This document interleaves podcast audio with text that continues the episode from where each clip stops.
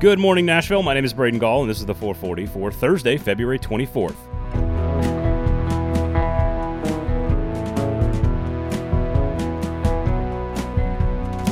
Coming up on the show today, we'll talk with Josh Ward of WNML in Knoxville. We'll discuss the fans' relationship with Bruce Pearl, the team's upside in the tournament, and of course a look at the huge game with Auburn coming to Knoxville over the weekend. But we begin with one of the most important non-playoff weekends in Predators hockey history, as Pekka Rinne has his jersey retired at Bridgestone Arena, and Jeremy K. Gover tells us exactly why the performance on Tuesday evening against Florida was so important for this team. If you own a home, make sure you remember the name The Kingston Group. That's buildkg.com. They are Nashville's locally owned, award-winning custom home and remodeling firm, and it is the only name you need to know before you make any big decisions about your house. That's The Kingston Group, buildkg.com.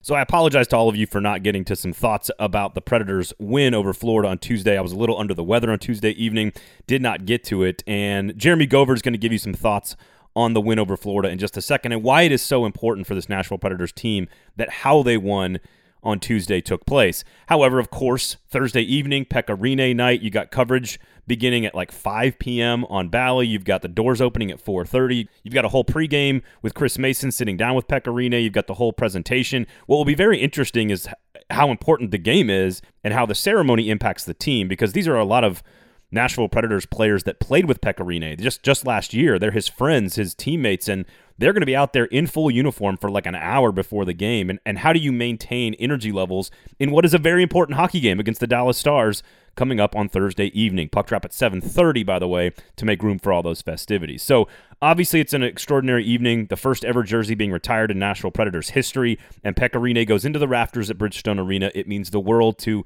everyone who's a Nashvilleian, a hockey fan, a Predators fan. He's one of the greatest athletes that I've ever covered as a person, not just an athlete.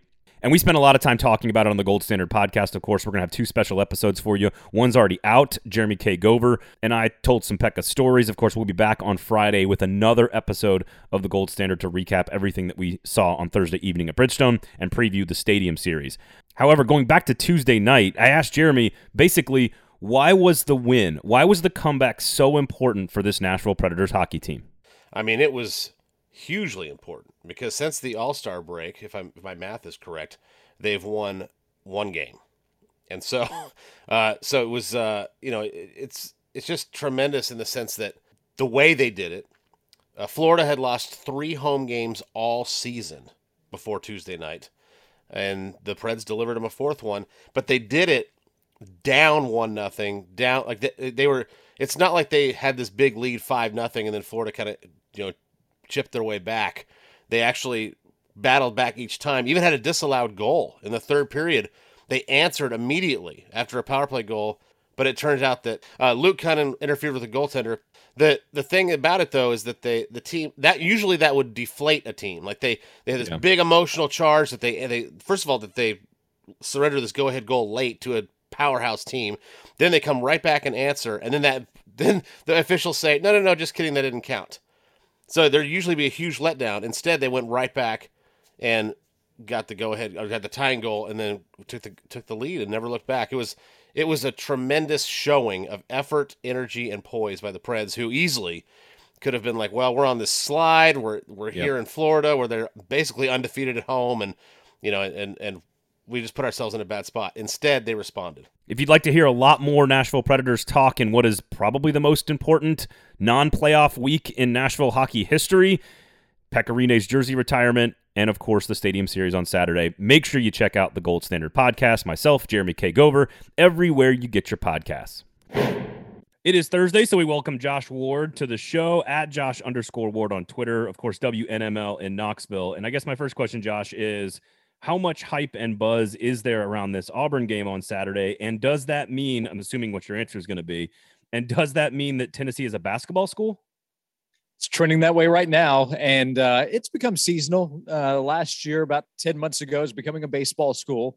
But I think a lot of people are really excited because this team has been playing well, winning games, but playing an exciting brand of basketball. With the way that Kennedy Chandler and Zakai Ziegler have come on, and Josiah Jordan James, his impact, and Vescovy's been, he's been so consistent for this team, but I really think it's the freshman guards. What Kennedy Chandler and Ziegler, who Didn't get much preseason talk, but man, he's been exciting for the season to go along with the winning. I mean, you got to win games to really get people excited, but they've done that. And Tennessee's in a really good position.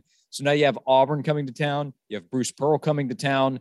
You have good positioning in the SEC standings, good positioning with NCAA tournament seeding. There was a lot to be gained by a win on Saturday. And in the biggest games at home, when Arizona came to town, when Kentucky came to town, the crowd was into it. I promise the crowd will be into it when Bruce Pearl and the Auburn Tigers come to town on Saturday. Can you compare and contrast the relationships between Tennessee fans and Bruce Pearl and Tennessee fans with Lane Kiffin? Wait, do you remember when Tennessee got that upset win over Kansas and Tennessee was a depleted roster? Number one, Kansas came to town because some guys were out, and that you had Bruce and Lane together. And I think they celebrated that win. And then just a few days later, it's over. But in that time, because Lane had gone to USC, in that time, fans were so excited that they were going to it was the new Tennessee. Bruce Pearl at that point was established. He didn't have much longer at Tennessee, in fact. But Lane Kiffin was going to get Tennessee back. And they had this edge to them. And then again, you know what happened a few days later. There's always been this weird relationship, even with Lane. With Bruce, I think it's complicated because fans love Rick Barnes, and he's winning a lot. So they should love Rick Barnes, but there are enough fans that will always miss or at least appreciate what Bruce was able to do here at Tennessee. And that goes both ways. Bruce is, as much as he loves Auburn, and he's their guy now, right? He still knows what happened in Tennessee, and that was his big break as a basketball coach. So it's always going to be a funny, complicated conversation. It's great for sports talk radio, I'll tell you that, especially when Tennessee and Auburn are both playing at a high level, and that's the case right now. Yeah, I think there's a difference when you feel quote unquote forced out, is how I'm going to say it about Bruce, and versus somebody leaving. There's certainly a different relationship. There's no question. Has your expectations for this team changed in the since the last time we talked, over the last week and a half? Well, maybe a little bit, because my either expectation or at least belief of where Tennessee stands from an NCAA tournament position has improved. Like, if Tennessee can get a 3 seed, I think that just helps Tennessee's chances of getting to the next weekend, because you should be in a more favorable matchup, assuming you win your first game. So as a 3 seed, you'd play a 6 or 11 versus probably playing a 5 or a hot 12 in that next round. So you don't know the teams, you don't know the matchups exactly, but if Tennessee's a 3 playing a 6 or 11, then I'm guessing Tennessee's going to be the better team going in. And so I like Tennessee's chances to get to the Sweet 16. Then if you get there, who knows? Again, matchups, who is advanced on the other side, you never know that. But if you're there and you have a few days to get ready, you have a shot. So not dramatically, but if the guards continue to play at this level and they continue to play hard defense and pressure the way that they have, they can play with just about anybody. And Tennessee, with these big games at home, Auburn and Arkansas, there is something to be gained for the NCAA tournament positioning here in a few weeks. Josh Ward, at Josh_Ward, WNML in Knoxville. We appreciate it, man. Thank you. You got it. Thank you. Make sure you remember the name, The Kingston Group. Buildkg.com is the website. Of course, the 440 brought to you every single morning by our wonderful friends, The Kingston Group. If you own a home and you're going to make some big decisions about a renovation or a custom build, all you need to know is the name, The Kingston Group. Give them a call. Check out their work. Buildkg.com. Thank you guys all for listening. Please share the show. Check out the YouTube page as well. My name is Braden Gall. You can get to me on Twitter, at Braden Gall. Again, thank you guys all for listening. We really, really, really appreciate it. This has been the 440 for Thursday, February 24th. The 440 is a production of 440 Media, written and produced by Braden Gall, music by William Tyler.